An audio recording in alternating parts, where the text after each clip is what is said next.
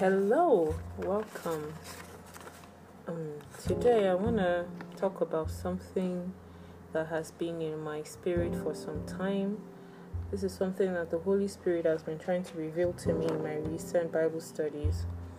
Um, so recently I've been studying the book of Luke and um, I began to see Jesus in a new light, which is try to I began to understand a bit more the purpose of his coming. You know, one of the things the Holy Spirit tried to show to me is not to reveal to me about you know the life of Jesus is yes, apart from showing us um, coming to die to reconcile us back, he also showed me that Jesus went through a painstaking process of trying to explain what that process of reconciliation is like.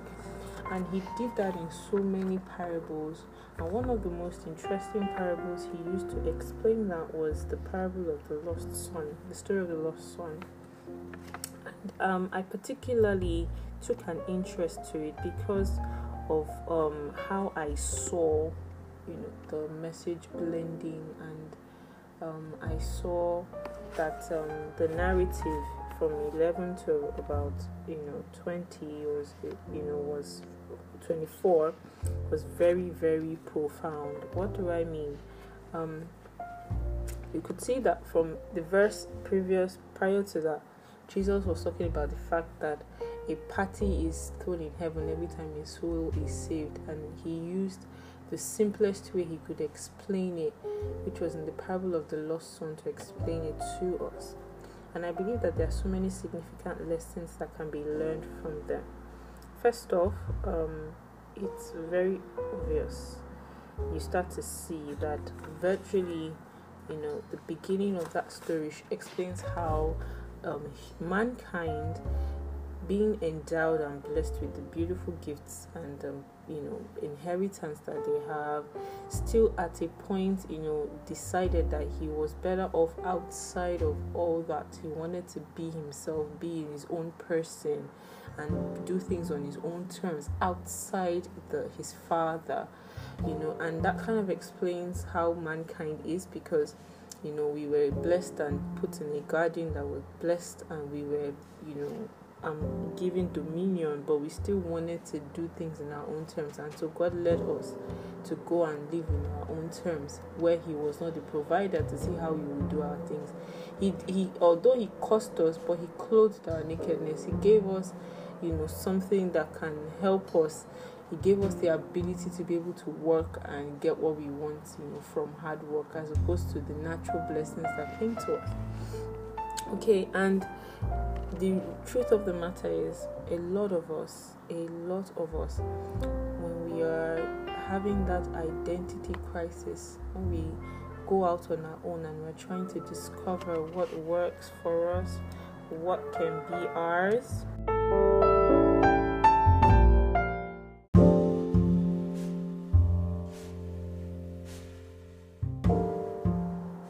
When we are going through this identity crisis oftentimes we begin to see that um, the least desirable thing, you know, in front of us becomes the best thing at the time because, you know, when we are out of everything that, out of everything God has said we are and everything He has called us to be, you are living a, a shadow of who you are and who you are meant to be and if you're living in that kind of shadow you know you would definitely consider even the least thing as the most profitable thing you know the best thing.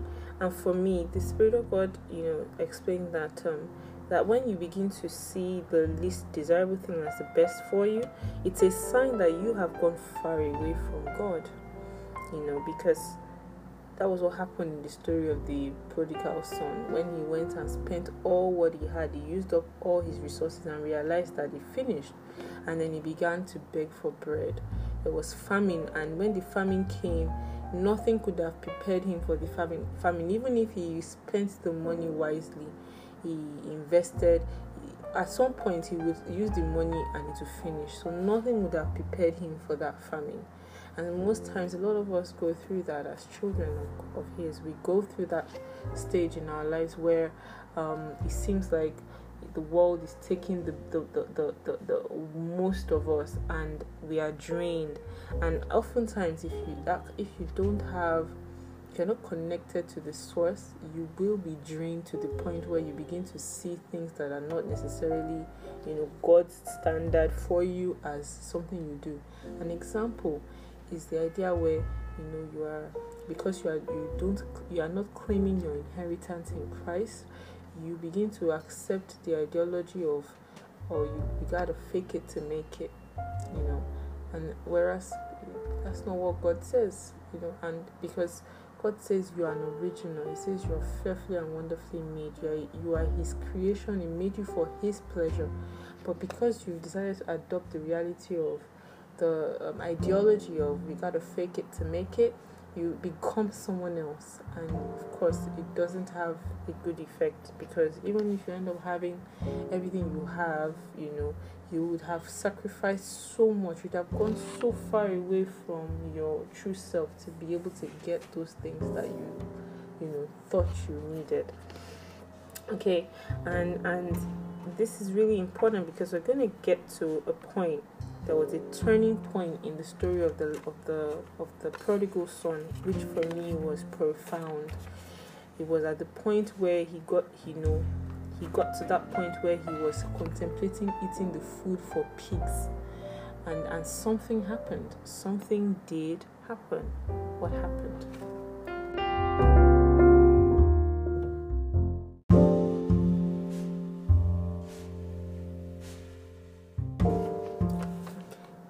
what happened? I'll tell you what happened. The Bible records it here in the book of in verse 17 that that brought him to his senses. He said, All those farmlands working for my farm hands, sorry, working for my father sit down to three meals a day, and here I am starving to death. He realized something. He came to his senses. Let me tell you what that you know what that means. The senses he came into did not just happen, you know, start physically. He didn't just wake up and walk, start walking back to his father's house. Something first started. He started from his heart. In his heart, he knew that this was the wrong place. He was in the wrong place at the, at the right time. He knew that he had gone, he realized in his heart that he had gone far away. And the only thing that can bring someone to that point where they realize is mercy, is God's mercy. Because there are so many people who are languishing in problems, are lost, have gone so far away, and they still don't understand that it's in the heart that it starts from. Some of them even, you know, decided they because they didn't do it the right way, they ended up still lost so some people they realize they're in problems and then the next thing they do is they just come to church. There is no repentance in their heart to you know admit and realize that there's something wrong somewhere within their minds that needs correction. They need to accept that this person they're coming to can save them not necessarily give them food to eat. So that's why i said there was something profound that happened. He came to his senses. He realized that he is he had he lost that he had um, he traded the the ability to live like a king you know and and he, and here he is in a in a faraway land living like a pauper. So he realized that. Then he, you know it then happened he went into his mind and went to his heart. And in his heart he knew that yes he had made a mistake. Then he did the next thing which was he confessed with his mouth. He said I will say to him, Father, I've sinned against God. I've sinned before you. I don't deserve to be called your son. Take me on as a hired hand. And he got right up and went home to his father. So let me tell you what that hap- what happens at that point. At that point, he has come to his senses. He has realized that he, you know, he has made a mistake and he he seeks for forgiveness. But in his mind, the ideologies of his mind, the way of his thinking had not been fully flushed out. And that was why he thought that if he went back, the highest his father could give him was, you know, the role of a hired help, and not his son. And and that is what happens when we feed our mind with so much junk and we stray away from who God has said we are. You see, when Adam sinned and he was cast out of the garden, he was God never took away his status as him being a bit higher than angels. He was still a bit higher than angels. God gave him, still maintain that status. The only thing that happened was in, in the mind of Adam, he saw himself as a lesser being. He saw himself as a lesser being.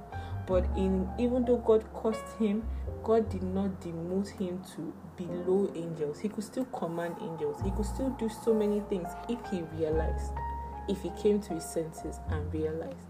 And that's why a lot of us today, if you're listening and you've gone wandered away, you have gone deep into things you know that you can't even voice out to people. You can't tell anybody that you're involved in this. You're listening, you're probably listening to me. You've gone deep into the act of, of sexual uh, desires and fulfilling sexual lusts and perversion you know it started from you watching porn from your friends here and there then it went to you having sex and then you realize that you having sex is not even enough. You now go to places where you know sex is like the order of the day. You're going to brothels strip joints trying to satisfy this sexual hunger within you that you probably realize can never be quenched and you've gone so far but you don't know how to get back. I want to tell you today that the mercy of God is locating you now because you even coming across this is a sign that God has plans for you.